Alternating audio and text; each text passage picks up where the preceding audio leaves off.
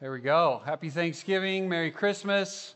Kind of in that in between weekend here of all that delicious food settling in right now. It's kind of finding its way, all that goodness uh, settling into your belly right now as we finish off Thanksgiving. Our family had a, had a good time together. We were with uh, my wife's family. They're sitting right up here in the, in the front two rows over here just to totally draw attention to them uh, right here. And it's actually my mother in law's birthday today, and she wanted me to tell you that. Just kidding. She did not. She did not want that at all. So I used to be the favorite. I'm not anymore. So uh, because of that. Uh, but uh, happy birthday to you. But we had a good time. I made a, a, horrible mistake though this weekend. Please don't do this, okay? But I, I need to just tell you this, get it off my chest here. On Friday night at 6:30, I went to Bell Square. Who does that? It's like Snowflake Lane kickoff night, Christmas tree light up night, and about 50,000 people in one mall. And uh, my son Drew had a basketball practice, and I was like, I guess I'll go to the mall. And immediately I was like, I should not have made this decision. But, uh, but there was all these thousands and thousands of people shopping for Christmas. I didn't see any of you there, by the way. You guys were the smart ones uh, who didn't who didn't show up. But uh, we're, he- we're headed towards the end of the year, headed towards Christmas, and we're excited here at Redemption Hill that we want to make the most of Christmas uh, season that it is to celebrate the birth of Jesus, to have our mindset right with that. And uh, hopefully we can help you have the right mindset as, as we work our way towards that and towards the end of the year uh, together. So, um, don't you, for now, though, open up your Bible to 1 Peter chapter 4. We are studying this incredible book that we started last January and taking chunks at a time, taking verses at a time. And uh, we're going to study verse 7 this morning, but I want to read 1 Peter 4, chapter, or chapter 4, verses 7 all the way down to verse 11 to set the context for the morning. It says this The end of all things is at hand. Therefore, be self controlled and sober minded for the sake of your prayers. Above all, keep loving one another earnestly, since love covers a multitude of sins. Show hospitality to one another without grumbling. As each has received a gift, use it to serve one another as God's stewards, of good stewards of God's varied grace. Whoever speaks is one who speaks oracles of God. Whoever serves is one who serves by the strength that God supplies. In order that in everything, in everything, God may be glorified through Jesus Christ. To him belong glory and dominion forever and ever. Amen. Peter starts with the topic of prayer. And it's prayer as it relates to persecution, prayer as it relates to the end times. And I need to say this from the start. Whenever there's a message on prayer, and I was told this in seminary, uh, to forewarn your people when you do a message on on prayer that it usually comes across as very convicting.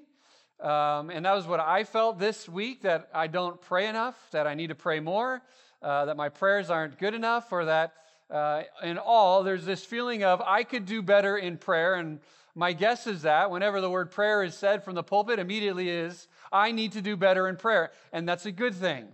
That's the challenge that Peter has for us. And I want you to know that we're all in this together when it comes to our prayer life and our personal prayer life. And he says here this the end of all things is at hand. Therefore, be self controlled, sober minded, for the sake of your prayers. And the word there for prayer, it is this the sense of being immediately before God in adoration, devotion, and worship. So when you think of prayer, you're thinking of the act of worship and communion before God. Oftentimes we think of prayer as being a time where Jesus is kind of like this uh, genie. Uh, God is like this genie in a bottle, where if you rub it the right way, the, the God pops out and you get three wishes. You can ask him for whatever you want. He's going to grant you those wishes. Oftentimes we think of prayer as a, we pray only in times of need and we pray only in times of trouble.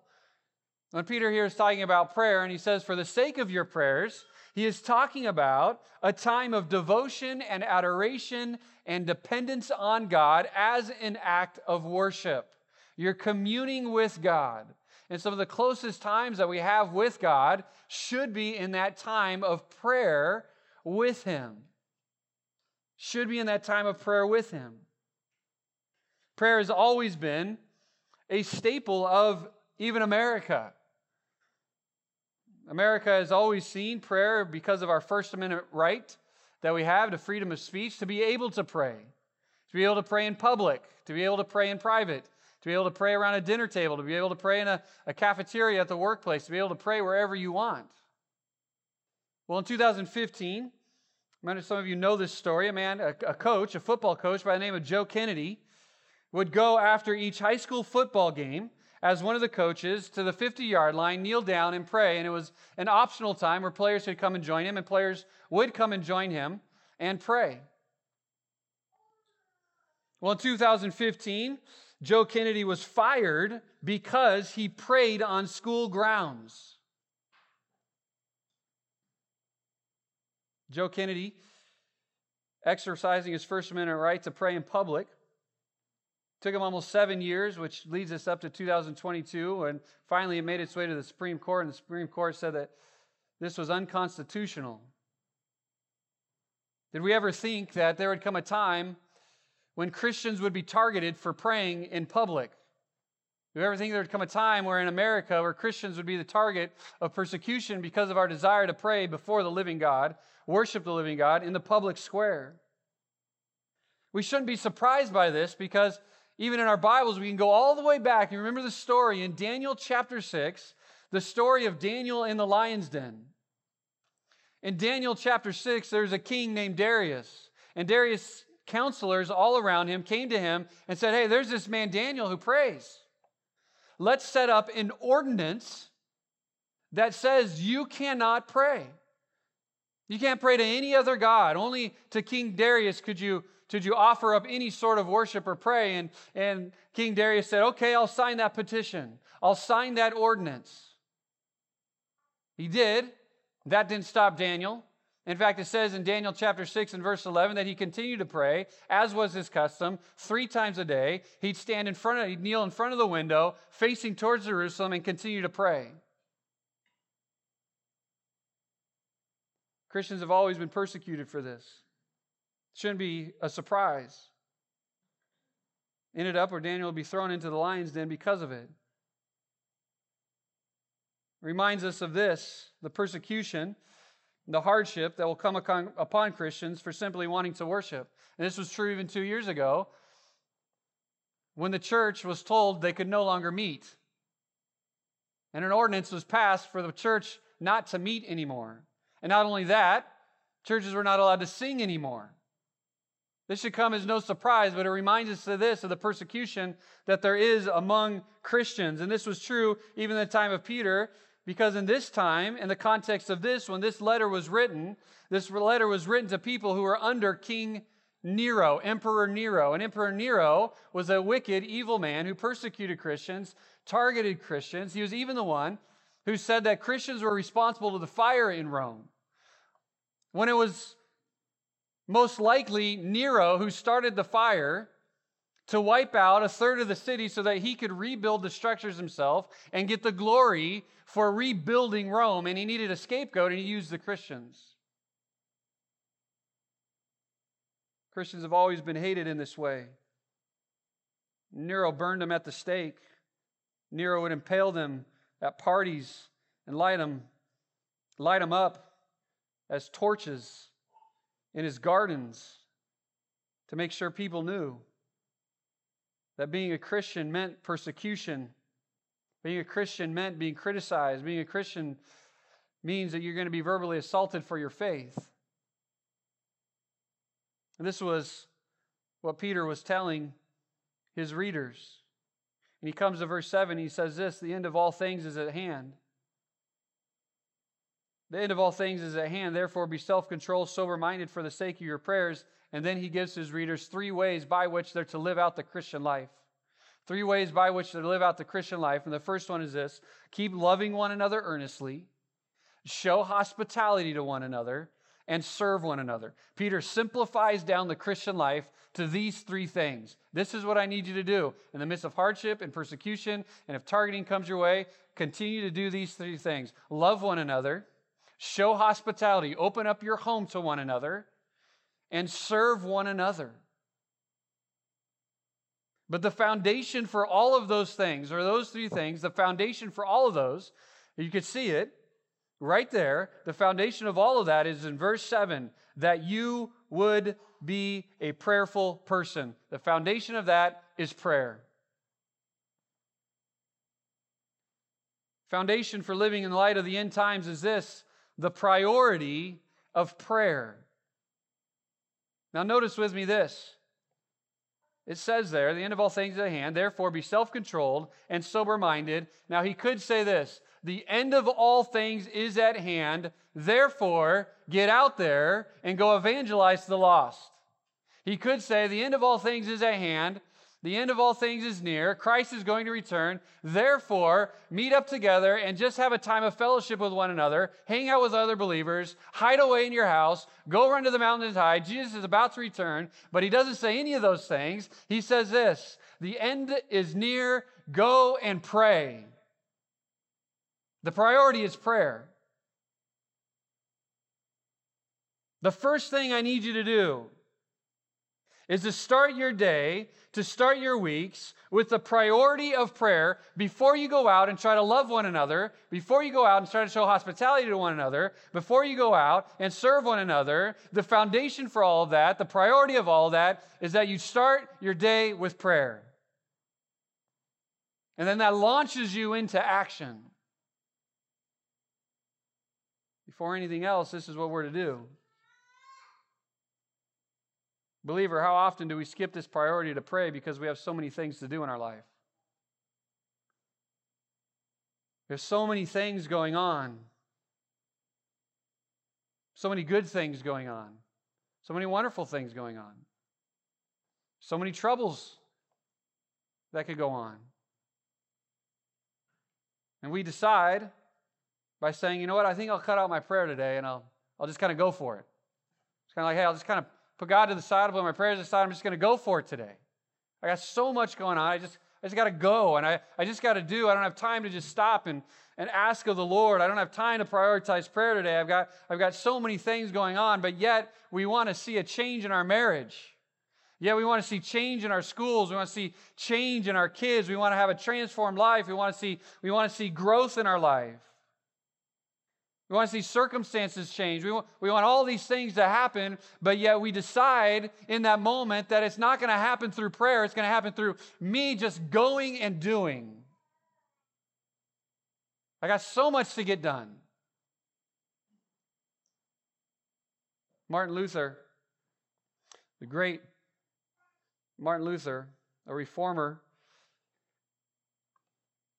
was asked by a friend one time said, Hey, what, what's your plans for tomorrow? And Martin Luther said, I'm going to work. I'm going to work from early in the morning till late at night. In fact, this is what he says. In fact, I have so much to do that I shall spend the first three hours in prayer. I have so much to do that I better get up a little bit earlier to start praying.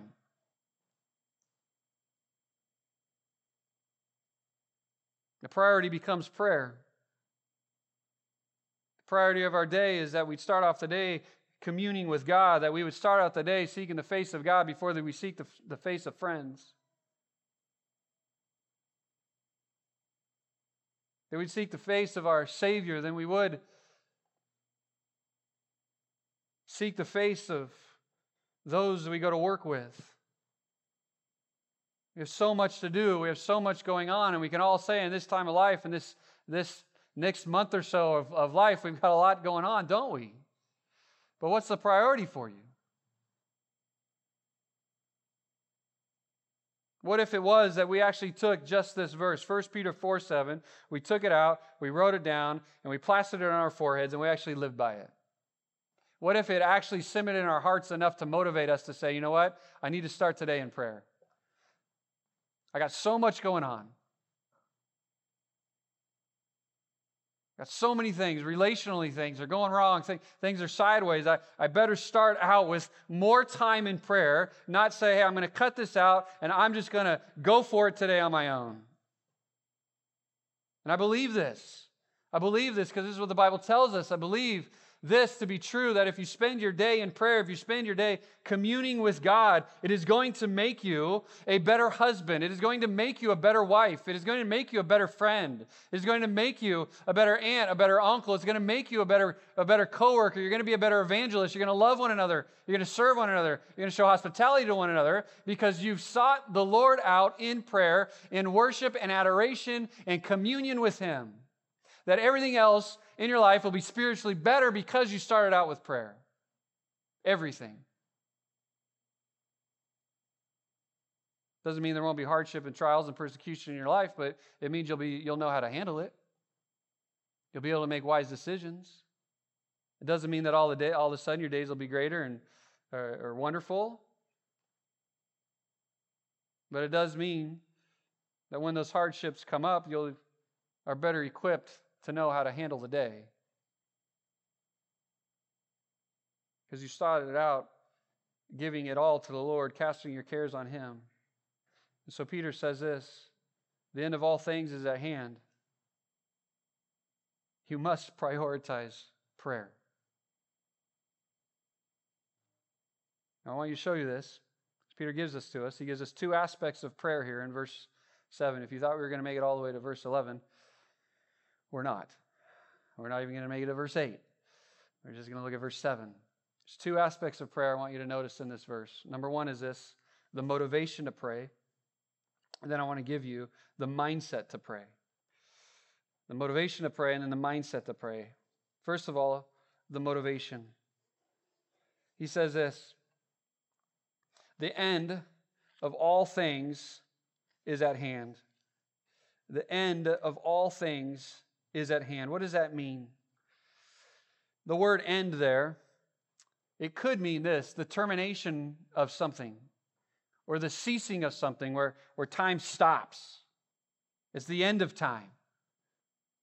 But that Greek word there for end doesn't mean that. In fact, it's never used that way in the New Testament of a temporary end or a chronological end as if something stops. Rather, the Greek word here for end, the end of all things, that, that word there has the idea of, of consummation or fulfillment, where something is realized. It, it's a culmination of time that reaches a goal.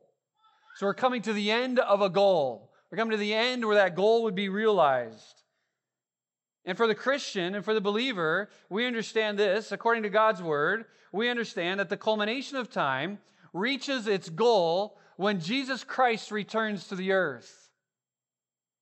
It reaches its climax where God brings his people together and redeems his people. He comes back to earth, and, and, and in a moment, in a twinkling of an eye, as we'll read, God redeems his people, and that's what he's talking about. He's saying this there will come a time when Jesus Christ will return to the earth. This isn't the first time that Peter's talked about this. He's alluded to heaven and even to the revelation of Jesus Christ all the way back in chapter 1 in verses 4 all the way down to verse 7, he's talking about this inheritance that's in heaven for us. At the end of verse 7, it says that we may be found to result in the praise and glory and honor at the revelation of Jesus Christ. In chapter 1, in verse 13, it says this that, uh, that we are to be preparing our minds for action, to be sober minded, set your hope fully on the grace that will be brought to you at the revelation of Jesus Christ. In chapter 2 and verse 12, he says that they may see your good deeds and glorify God on the day of visitation. Peter is telling us that there's going to be a moment when Jesus Christ will return, and that moment is imminent. It can happen at any time. That moment there is at hand. Talking about the imminency of Christ's return. That Christ, Christ can return at the daytime, he can return at the nighttime. He could return today or tomorrow or next month.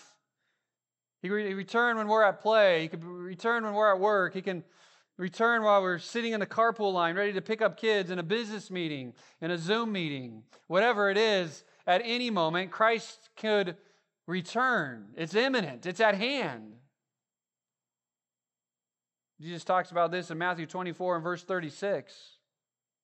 Christ will return, and what Peter wants us to do is live in the expectancy that Jesus Christ will return. We expect it, and we live in light of that. Let me show you this in 1 Corinthians 15. Look at your Bibles in 1 Corinthians 15, verse 50. Talks about the return of Jesus Christ. Christ came once, that's Christmas, the birth of Jesus Christ. And Christ will come, come again, first time as a, a baby, the second time as a conquering king. 1 Corinthians 15, it says, I tell you this, brothers, flesh and blood cannot inherit the kingdom of God, nor does the perishable inherit the imperishable. Behold, I tell you a mystery. We shall not all sleep, but we shall be changed in a moment, in the twinkling of an eye, at the last trumpet.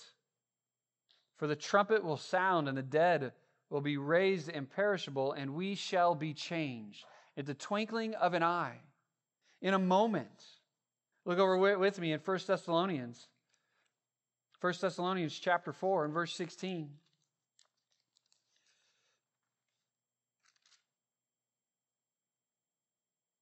Verse 13, it says this We do not want you to be uninformed, brothers, that those who are asleep that you may not grieve as others do and have no hope. For since we believe that Jesus died and rose again, even so, through Jesus, God will bring with him those who have fallen asleep. For this we declare to you by the word of the Lord, that we who are alive, who are left until the coming of the Lord, will not precede those who have fallen asleep. Verse 16 For the Lord himself will descend from heaven with a cry of command and with the voice of an archangel and with the sound of the trumpet of God. At any moment, Jesus Christ should return and is going to return, and, and we need to live in expectation of that. But we don't do that, do we? We're, we're not good at that. Our eyes are so horizontal at things going on, and, and there's so many tasks to accomplish and so many things to do that our eyes aren't looking heavenward at that moment when Christ will return. But that's what Peter wants us to do. He wants us to, to live with our eyes heavenward, knowing that Christ is going to return, and we live in light of that moment with that expectation. There's times, it's not often, thankfully, but there's times when, when Aaron will go away and leave, leave me in charge of the home. It's not ever, doesn't ever work out well, but um, I am there with the boys and with Grace. And it's thankfully it's only for a couple of days because it doesn't take long for a house to get messy. Only a few moments where there's backpacks just laying everywhere. Like I, we, we feel like we're we're like uh, a, a house of backpacks, They're just everywhere. There's like random socks. I'm like, whose sock is this, and why isn't it paired with the other one? I mean, well, what's going on here? There's there's dishes everywhere. Right? It doesn't take long for the house to get messy after a few days. And we know this that Aaron's going to return. She's going to return back to the house. And there's an expectation, a good one and a fair one, that the house is going to be cleaned up before she gets back. So we're left with an option. We can either clean as we go, right? Clean as we go, or we wait until the last moment when we know she's going to return on that day, in that hour, in that moment. We know we have a certain amount of time to get everything cleaned up before she arrives. I'll let you decide what the Penberthys do in that moment A or B? B, for sure. I won't even let you think about it. It is B, absolutely. We wait. And we clean up as fast as we can everything and get it as if we lived the entire time she was gone clean. She knows better than that. The same is true for Christ's return. We don't know when, whether it's next week or in a month or in a year or in five years or in 20 years. If we knew when Christ returned, we would all wait. Don't kid yourself. We would all wait. until that last moment. We'd clean up our lives. We'd get things right with Christ because in the next moment, in the next day, in the next year, Christ was going to return.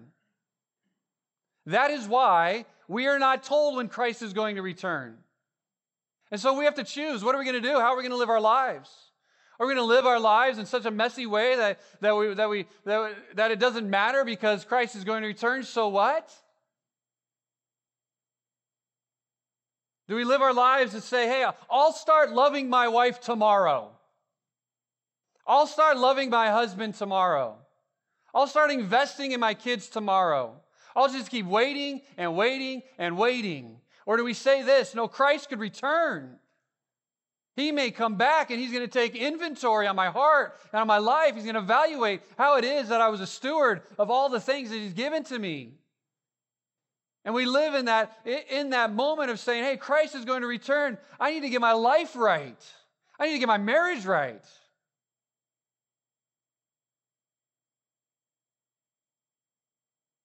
I'm not going to wait until my deathbed. I may not even get to a deathbed.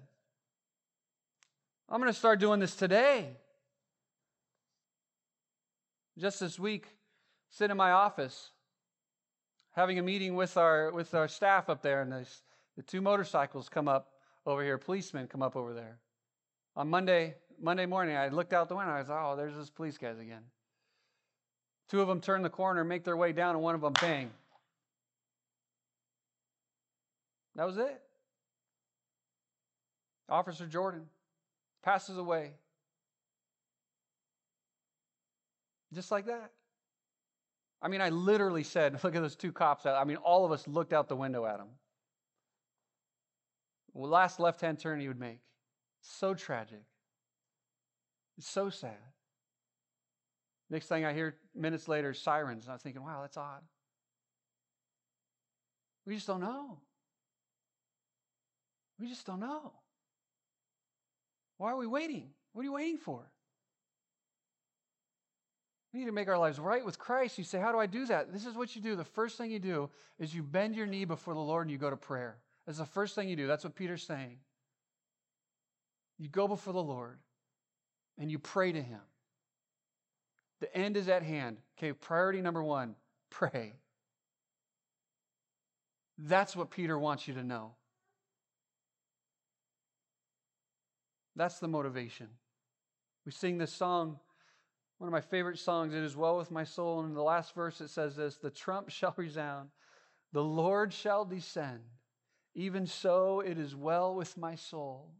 I just want to ask you, church, is it well with your soul if Christ returns?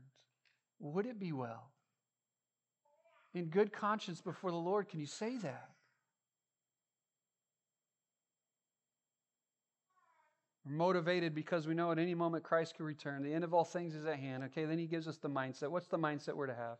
Well, it tells us two words there be self controlled, be sober minded. What? For the sake of your prayers. Self controlled, what does that mean? It means this that you have the attitude and the thinking that you're to have is you're to be self controlled, a self controlled mind. It's in the aorist imperative, meaning this there's a sense of urgency. You curb your passions. You habitually rein in your passions and your desires. You guard the mind. You protect the mind. You, you keep it clear. You fix your mind on Jesus Christ. You have self discipline in your passions. You have self discipline in your thinking. You have self discipline in your purity. You don't let your mind just run wild thinking about whatever it wants to think about. You rein those things in. And it's true. And I know this by experience. When we go to pray and we get everything right, we're saying, I'm going to have a moment to pray. It's quiet. I'm going to have a moment to pray. And right when you start, immediately your mind just goes wild. You're just like, why am I thinking about things I haven't thought about since college? Like, where did that even come from? Why am I start thinking about things that are like two months out or, or things that happened yesterday? Like, why is my mind? Because there's that battle within the mind, whether or not you're going to have the self control to go out and pray to the Lord. And you have a self controlled mind. Paul told Colossians this to, to take every thought captive Don't allow your thoughts to run wild and run loose as, as if they just have free rein within your mind. You have a self controlled mind. It's guarded, it's protected, it's clear, it's fixed on holy things. Your priorities are right. You understand what's going into your mind to influence your thinking, which is going to influence your behavior. And you've got a grid up that is saying this is allowed in, this is, this is not. And you're self controlled in that way. I'll show you one more passage in Romans chapter 13, which speaks to this thing, this very idea of living our life with a self controlled mind, with our actions under control, with our lives under control. Romans chapter 13 and verse 11, it says this Besides this, you know the time, that the hour has come for you to wake from sleep, for salvation is nearer to us than when we first believed. The night is far gone, the day is at hand. Same, same idea. The day is at hand. So, what do we do? Cast off the works of darkness, put on the armor of light. Let us walk properly as in the daytime, not in orgies and drunkenness, not in sexual immorality or sensualities, not in quarreling and jealousy, but we put on the Lord Jesus Christ. We make no provision for the flesh and so gratify its desires. And so we do battle. If we want to have a thoughtful prayer life, we want to have a meaningful prayer life, we do battle in the mind and we control our mind. It's under control. Thoughts aren't allowed to just run wild. Secondly, is this not only is First Peter, you know, does Peter tell us to be self controlled, he also tells us to be sober minded. To be sober minded, what does that mean? It means this that you take eternal things seriously that you take eternal things seriously, you're sober about them. You approach life with a, with a sobriety to it, a reverence to it. You understand that this is a short life and eternity is forever, and you make decisions in this life based on what will affect your eternity. And you're sober minded in your prayers. You're serious about the matter for which we will one day be answerable to God. In fact, at the end of chapter 4 and verse 6, he talks about this very thing in verse 5 and 6 of chapter 4 that we're going to give an account before the Lord Jesus Christ. And we understand that and we remember that, and we become those who are self controlled and sober minded to the point where it affects the way that we pray, and if we pray, and how we pray. It says there, for the sake of your prayers, that word prayers there is plural. It, indicates this that this is a repeated pattern of your life. So now becomes the habit of your life. Over and over again, you start your day committed to the Lord. There's a sobriety to it, there's a reverence to it. It's self controlled. You think clearly about it. You're motivated by the fact that at any moment Jesus Christ can return. And so you go before the Lord and you start your life and you live your life underneath that worship and devotion to Him every single day. That's what he wants. And let me tell you this too if that is you, if that becomes you, you will be a powerful instrument for the Lord. And the one that Satan targets is not the one who doesn't pray. The one who Satan tar- targets is the one who does pray. Because we know this in James chapter 5, it says this that the prayer of a righteous man accomplishes much. Satan's not concerned about large churches that don't pray, he's concerned about small churches that do pray. He's not concerned about marriages that aren't praying, he's concerned about the marriages that are praying. He's not concerned about the, the detached father and husband that doesn't pray. He's concerned about the one who is praying. That's who Satan's concerned about, is the one who is praying. Because a man of prayer is a powerful tool in the hands of the living God. So Peter wants us to understand that. Peter wants us to start our days with that. The Apostle Paul says this devote yourselves to prayer in Colossians 4 2. Jesus said this in Luke 21 36 stay awake at all times, praying that you would have strength to escape all these things that are going to take place and stand before the Son of God. This was the model of Jesus. When things were the toughest for Jesus, what did he want to do? the night that he was betrayed, what did he do? Where did he go? He went and he did what? He prayed. In fact, his prayers were so intense that the Bible tells us that his sweat turned into drops of blood. That's what you do. That's where you go. You model the life of Jesus Christ who would separate himself from people and live his life in dependence of Jesus Christ and worship of Jesus Christ. And one of those beautiful chapters in all the Bible, John 17 came out of it. The high priestly prayer of Jesus Christ. It must be the priority of our life. When it becomes a priority of our life, then what Peter asks us to do in the simplicity of the Christian life, these three things, it becomes what we want to do. We start praying like this, then what, we're gonna, what are we going to want to do? We're going to want to love one another. We're going to want to open up our homes without grumbling to one another. And we're going to want to serve in the church because we've set our hearts right before the Lord, going before Him and praying and casting our cares upon Him because He cares for us. It sets the tables then for our action as believers, knowing that the end of all things is at hand. Well, let's pray together. Our Heavenly Father, as I, as I mentioned earlier, just as we opened, that these sermons on prayer always had a bit of conviction and maybe even a little bit of shame to the ways that we haven't prayed like you ask us to. And we're all in that boat together.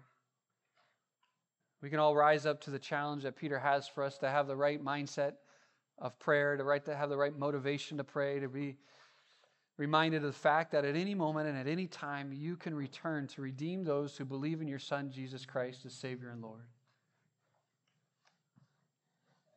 And we don't know the hour, we don't know the day, but we know this that today is the day of salvation. Today is the day to make things right. Today is the day that we come before our Lord and Savior, Jesus Christ, offering our prayers and petitions to Him with a sober mind, with a self controlled mind. And Lord, there's so many things that we want to get done, even this afternoon. There's so many things this week has for us. We got to buy gifts, we got to clean the house, we got to decorate, we got to do this, we got to do that. Lord, help us to make the priority of our life prayer. And that those things actually aren't as important as prayer is. Those things actually aren't as important as communing with the living God, starting our day there, getting the right focus, the right mindset, and then going out and starting our day. And Lord, I pray that you would bless those who commit to that. That we would be a church who commits to that. We would encourage one another in that. And that we would be known by the fact that the foundation of Redemption Hill Bible Church is prayer. And everything that's built upon that rests on that practice, that spiritual discipline of prayer. So help us, Lord, to even commit to that this week. In Jesus' name, amen.